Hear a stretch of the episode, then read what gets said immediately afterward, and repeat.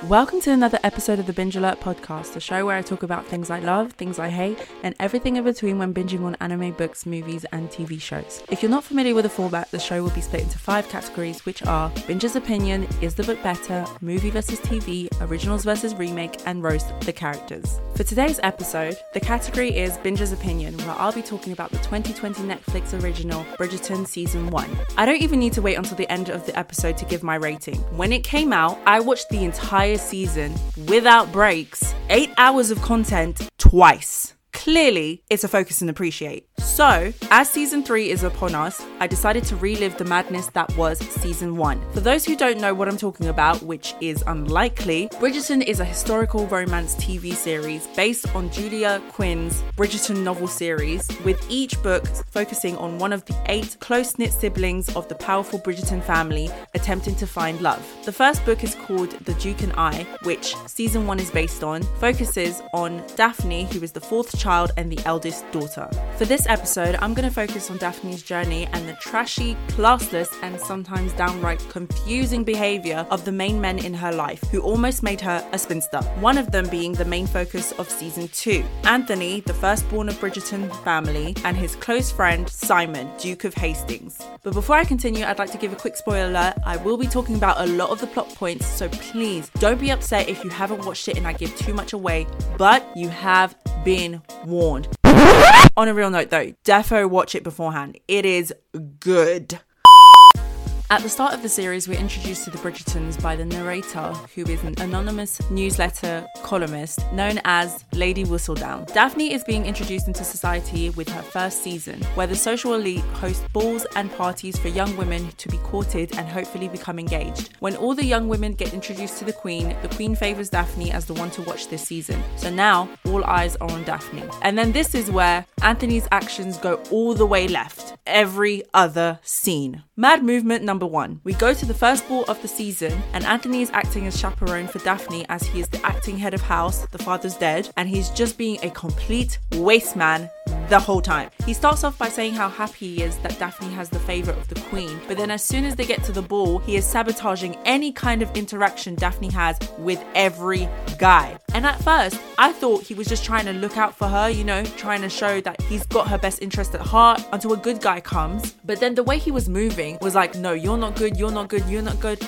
I was like, bro, who are you actually going to accept? Like, is she getting married this season or not? Because if she's not, let her know. Because why is she frolicking out here in these streets, yeah? And you're just turning down every guy that comes her way. Like, straight up, it was like he was in love with her because the way he was moving, it was like, no one can have her. If I can't have her, no one can. That's the kind of movement he was making. And it turned out, like, I don't know, like, the way they made it seem like, oh no, he's just trying to act like a big brother. And I'm like, big brother, okay, cool. But you know, as a big brother, you should know that she needs to be marrying someone. Like, she's a woman in a society where the women are to be married at like 16, 17. Like, what are you doing? And because of your actions, Daphne has to try and get away from you, but then gets harassed by this guy, Nigel. Ugh, you could just, you could just tell he was that type of guy. Like, if he sounds like a creep, acts like a creep, run away, okay? Just run away. And Daphne did just that. And in doing so, she bumps into Simon. Simon has just recently received his dukedom after his father passed. So every young woman and their mother are looking to entice him into a marriage that he doesn't seem to be interested in. So when Daphne bumps into him,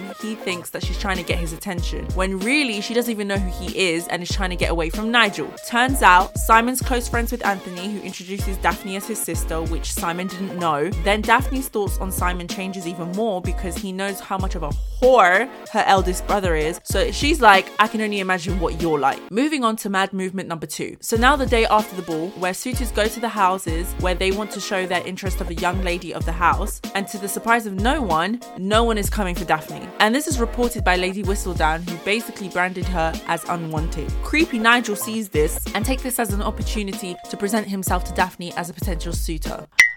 Daphne then tries to have a conversation with Anthony, basically telling him to stop these shenanigans. He's ruining her future. Like a waste man, he's like, You're a Bridgerton. You don't have to worry. But she's still a woman. Like, it doesn't matter what her family name is, if she's moving stush, she's not getting a proposal. Mad movement number three. The setup is Daphne's mum and Lady Danbury, who's Simon's mentor, make a plan to get Daphne and Simon together, starting off by inviting Simon to dinner at the Bridgertons. Fast forward to Anthony confronting his mum about her plan, letting her know that her plan will fail and to let him do his job because Simon has no intentions on ever getting married. So she then proceeds to tell him about himself. Instead of taking his responsibilities seriously, turns out Anthony is too busy entertaining relations with an opera singer to care for producing an heir as the head of the Bridgerton family. He's out here paying apartments for his hidden girl, screwing with Daphne's future as well as his other sisters, and expecting his brothers to pick up his slack. However, because of this conversation with his mother, the guy decides to do a complete 180 and not for the better. He starts off by spending one last night with his hidden girl before breaking up with her, and she's like, You said you'd protect me. You promised you'd always be there for me and have my back as I gave it up to you. What am I supposed to do now? And he goes, You shall leave. And then kicks her out the apartment he was paying for her. Ah! So, on top of being a waste man, irresponsible for your family's duties, you are also a liar. To be honest, I don't know why this girl was surprised. Like, the moment he said he would always take care of her, I knew it was a lie. And come to find out, he's not exactly known for his words, so I don't understand how or why he tried to convince you and managed to convince you that he was going to keep his word to you when he can't even do the same for his family. Then, mad movement number four. This idiot arranges Daphne to be married to Nigel. I'm telling you now, if I had an older brother and he moved this mad, I'll find a way to revoke his rights to try and marry me off because what kind of foolishness are you doing to put me in danger where I'm gonna be a spinster for the rest of my life? Because you don't wanna do your job, get me my husband and get me the right husband at that. Instead, you wanna try and put me with some next man who is creepy. Man out and out said he was perving on Daphne when she was five years old and he was a whole teenager. What are you doing? Do like her? Like, do you like Daphne as a human being? Because clearly you don't love her as a sister. Like, if you do, then do your job. If you don't want to do your job, let her know so she can ask her other brothers to sort this out. She has two other brothers, okay? Then Daphne tells him no, rightfully so, and then runs off to secluded area where she bumps into Nigel and he tries he tries to force himself on her after she said he will never be her husband. Simon so happens to be nearby, and before he can even make a move to save her, Daphne throws a beautiful punch right in Nigel's face, knocking him out completely. And now, because of Anthony and his terrible decision making skills, Simon and Daphne decide to join forces and pretend they are courting in order to keep the women away from Simon and to make the other suitors gain interest in Daphne. We are only at episode one. Mad movement number five. Daphne and Simon's plan is working, and Daphne is now getting callers to her home. Anthony brings Nigel to their home to find bare callers dropping off flowers for Daphne, and they're both furious as Anthony was actually being serious when he told Daphne that he had already arranged a marriage. So he's telling everyone to leave and tells Nigel that the arrangement is still a go, I'll sort this out. He goes to tell Mother Bridgerton that there's no need for the callers to be here because she's already engaged to be married. But Daphne's like, no one's asked me, and no one has given me an offer that I've actually accepted. And Anthony's like, oh, I gave you Nigel, don't be disrespectful. Disrespectful? Di- Nothing is more disrespectful than you to even think I would be happy to marry this nonsensical man you've brought into our home.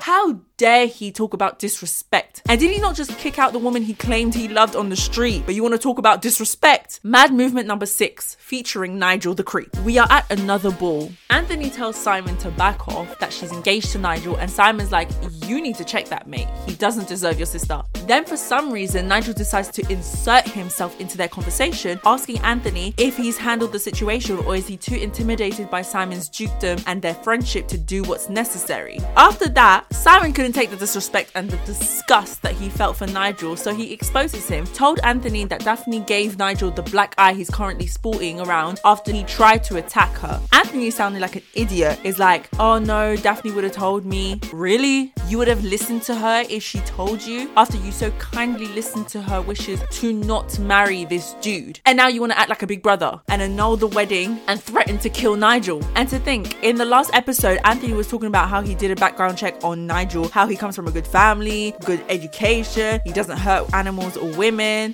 Well, I guess he failed to check if he was a rapist. And to add insult to injury, because Anthony is so pressed for Daphne to marry Nigel, only to take that away from him, this idiot Nigel decides he has some kind of hold over Daphne and does a madness himself. Firstly, Nigel follows Simon home, trying to convince him that he should tell Anthony that it was just a misunderstanding of what happened at the previous ball. Simon obviously ignores him. Then Nigel exposes his true intentions with Daphne, talking about why are you moving to Daphne? You are a duke, you have a title, you have the money. I need her, so why can't you just let me have her? I wasn't thinking clearly.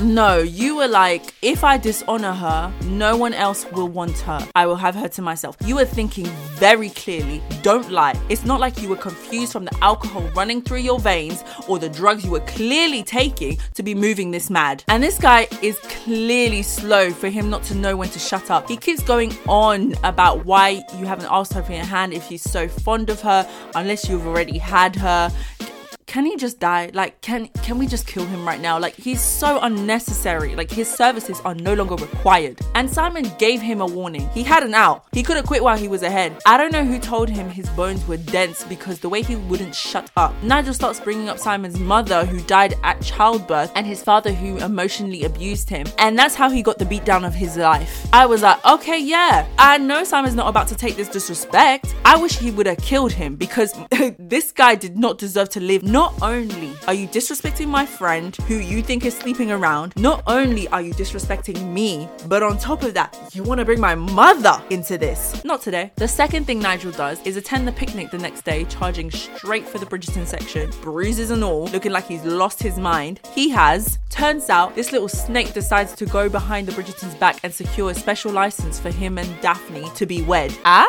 Isn't the head of the house supposed to agree to the marriage before this license is approved? How was this allowed? This debacle leads to mad movement number seven. Nigel starts threatening the family, basically insinuating that Daphne was alone with him, that she was going to do something less than honorable with him, which could not only affect her reputation but the whole family's. So, what does Anthony do? He challenges Nigel to a gentleman's duel, which is where the men duel to the death with pistols whenever a dispute of honor needs to be resolved. But it's illegal. So if he decides to go through with his stupid plan to try and rectify his mistake, he then ends up dead or on the run. Yes, because that is how you help your family. Getting yourself killed or exiled. So Daphne, being the honourable woman that she is, she tells him she'll clean up his mess and marry Nigel. Fortunately, Mother Bridgerton comes to the rescue. She comes up with a plan after having a visit with the Queen by finding out dirt on Nigel and his household. Turns out this little weasel got one of his family maids pregnant, sent her and her unborn baby away, and just abandoned them.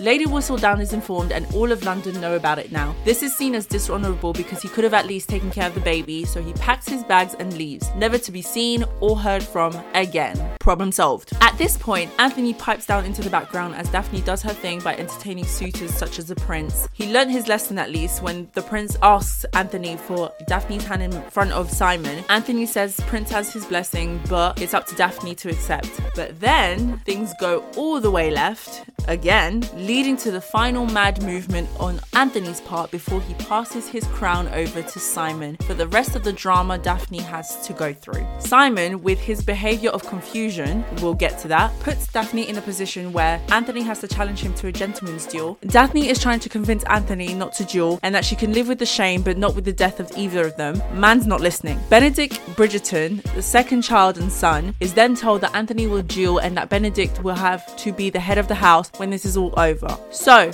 for Anthony's last night as a free, respectable, and alive man, he heads over to his old mistress's house after she done told him she wants nothing to do with him after he broke his promises to her and tells her that he's dueling at dawn and they can run away together and be free from society that tears them apart, assuming he survives. And she falls for it.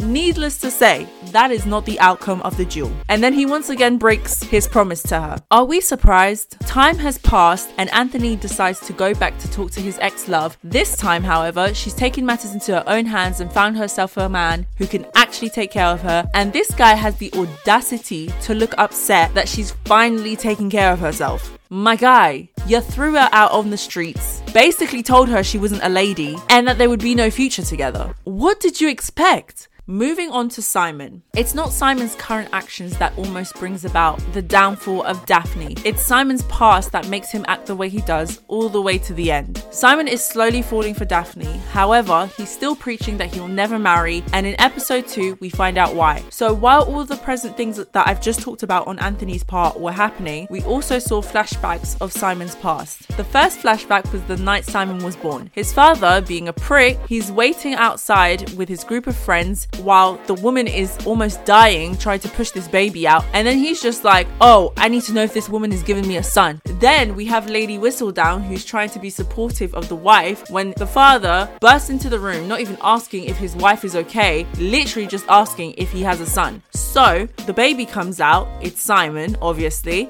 and instead of comforting his wife or being by her side, he takes Simon out of the room and lifts him up in front of his friends, Simba style. His wife dies in a pool of her own blood blood and he's too busy celebrating that he has a son. Hmm. Then we have the second flashback. Four year old Simon is being chastised by his father for not being able to speak yet. But I don't think it's a case that he's not able to speak. I think it's more he's afraid of his father because his father tried to hit him to get him to speak and Simon managed to tell him to stop but with a heavy stutter. And instead of encouraging him, he insults Simon and he doesn't hold back and then he banishes him from his home. I'm not surprised though, like he didn't care that his wife died, so what should we expect? expect. Then we have the third flashback. Six year old Simon is introduced to Lady Danbury, who, like everyone else, thought Simon had died. And then she finds out that he was sent away because he has a speech impediment. So she's like, I'm gonna make you the baddest mofo to ever live. But you have to promise me that you're gonna hold your head up high every time you walk into the room. Hence why he has the arrogance about him with his nonsensical self, thinking that the whole world wants him. I mean, they do, but that's besides the point. Then we have the fourth flashback 11 year old Simon comes comes back to his father's house with Lady Danbury, and before his father orders him to leave, Simon starts speaking clearly and confidently, surprising his father. But as he gets closer to inspect Simon, he starts stuttering again, and the father's just like, You are pathetic and you suck. Simon asks his father why he hasn't been replying to his letters, and his father's like, I don't want to be reminded that you suck. And then we move on to the final flashback, the moment we've been waiting for why Simon doesn't want to get married. And this is his mad movement number one. Simon's father is lying on his deathbed. Simon comes in as his father is praising him for what a fine man he's grown to be and how he'll do well to carry on the Hastings legacy. Simon decides to make a vow to his father as he takes his last breath to never marry, to never sire an heir, and to never continue the Hastings line. First off, I understand why he did it. His father was so obsessed with continuing the Hastings line that he damn near killed his wife and banished Simon for being less than perfect in his eyes. So I get it. You want to hit him where it hurts? Okay, cool. However, the guy is now now dead. He is actually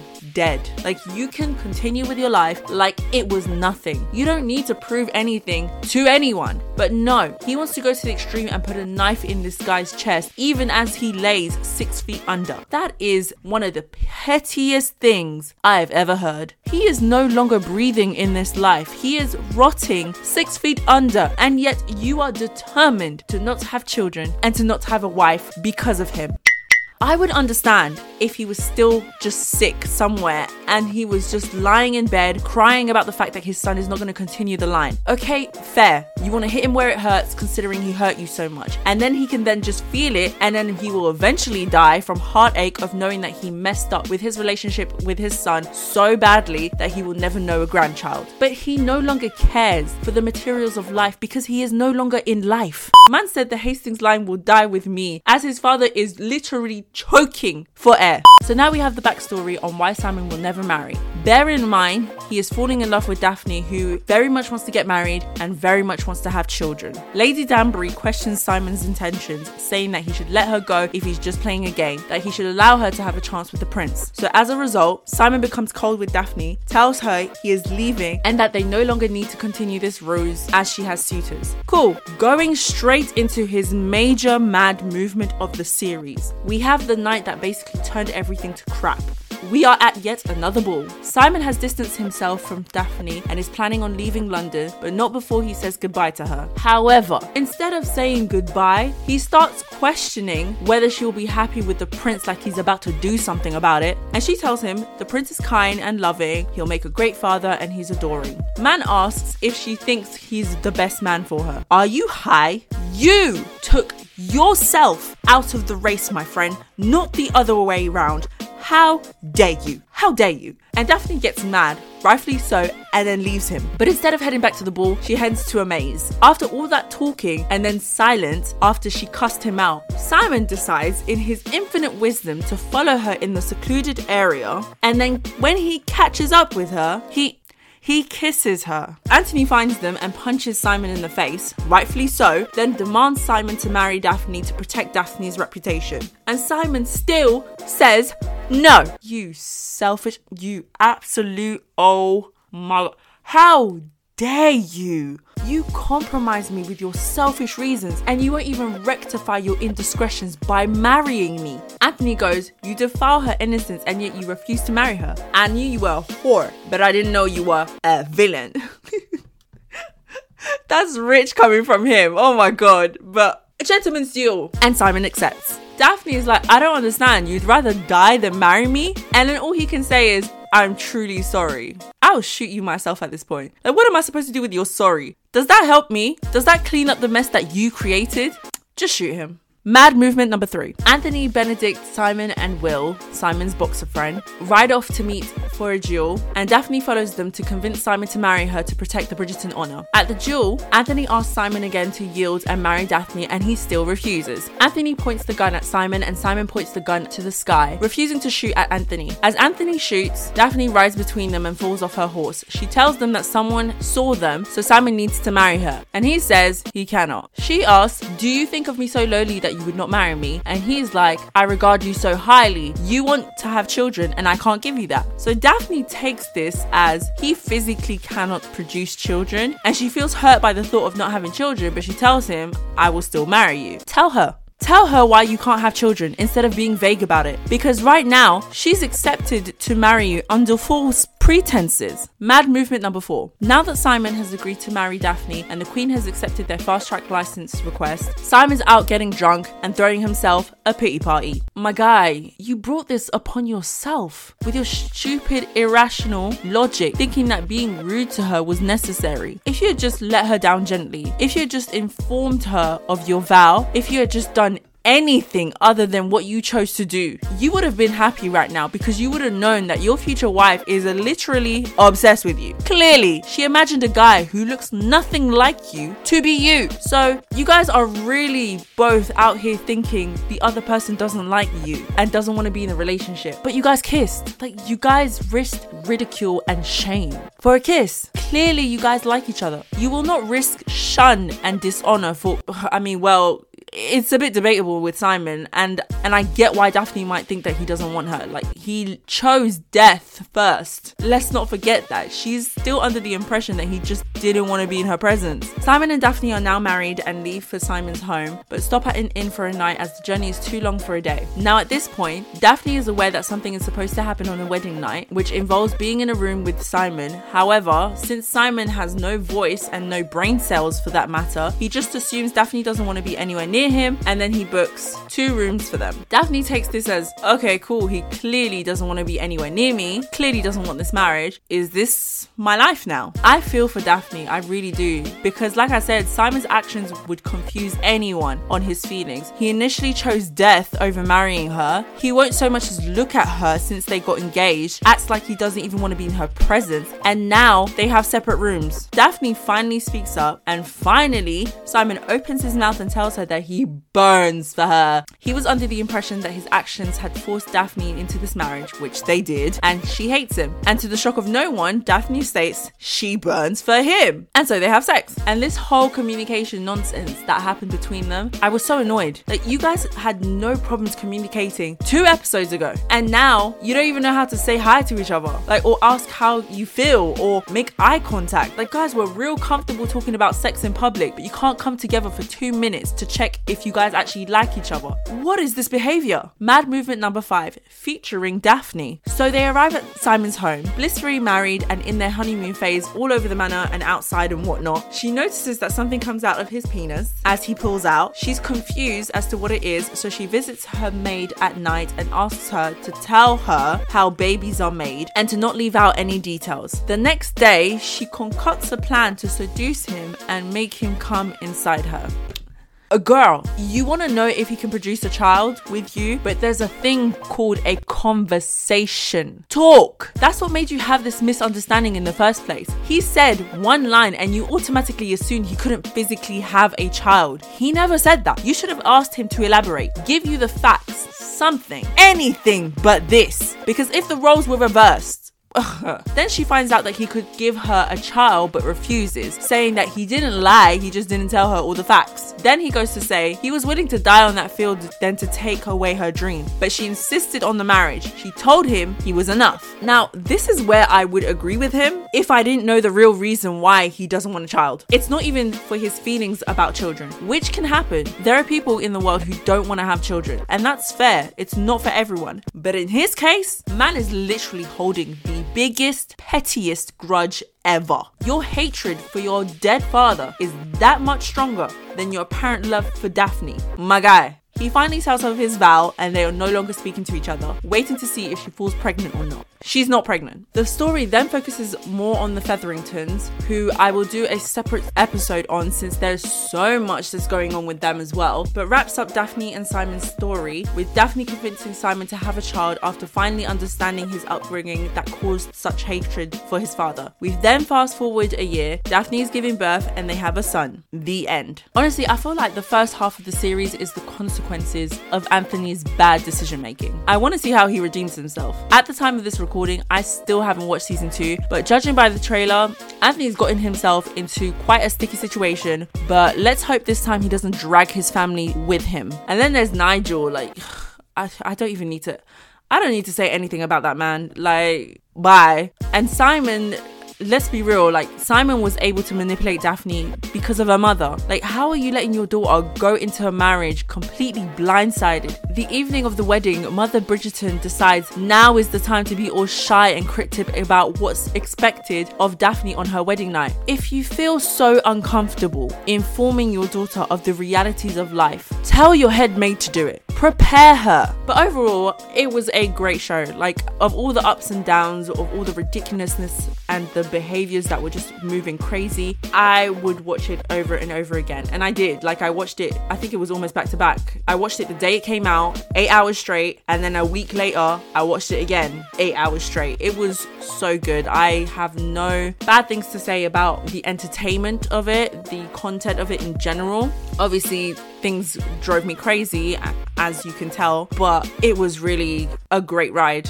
That's all for today. Thanks for listening. I hope you enjoyed the show. Let me know what you think of Bridgerton season one if you've watched it, or let me know if you're going to watch it yourself. Also, if you have any requests or suggestions on anything you'd like me to watch or read, please be sure to hit me up. You can find me on Instagram or Twitter at Binge Pod or on my Facebook page, The Binge Podcast. I'm out and I'll catch you in a sec.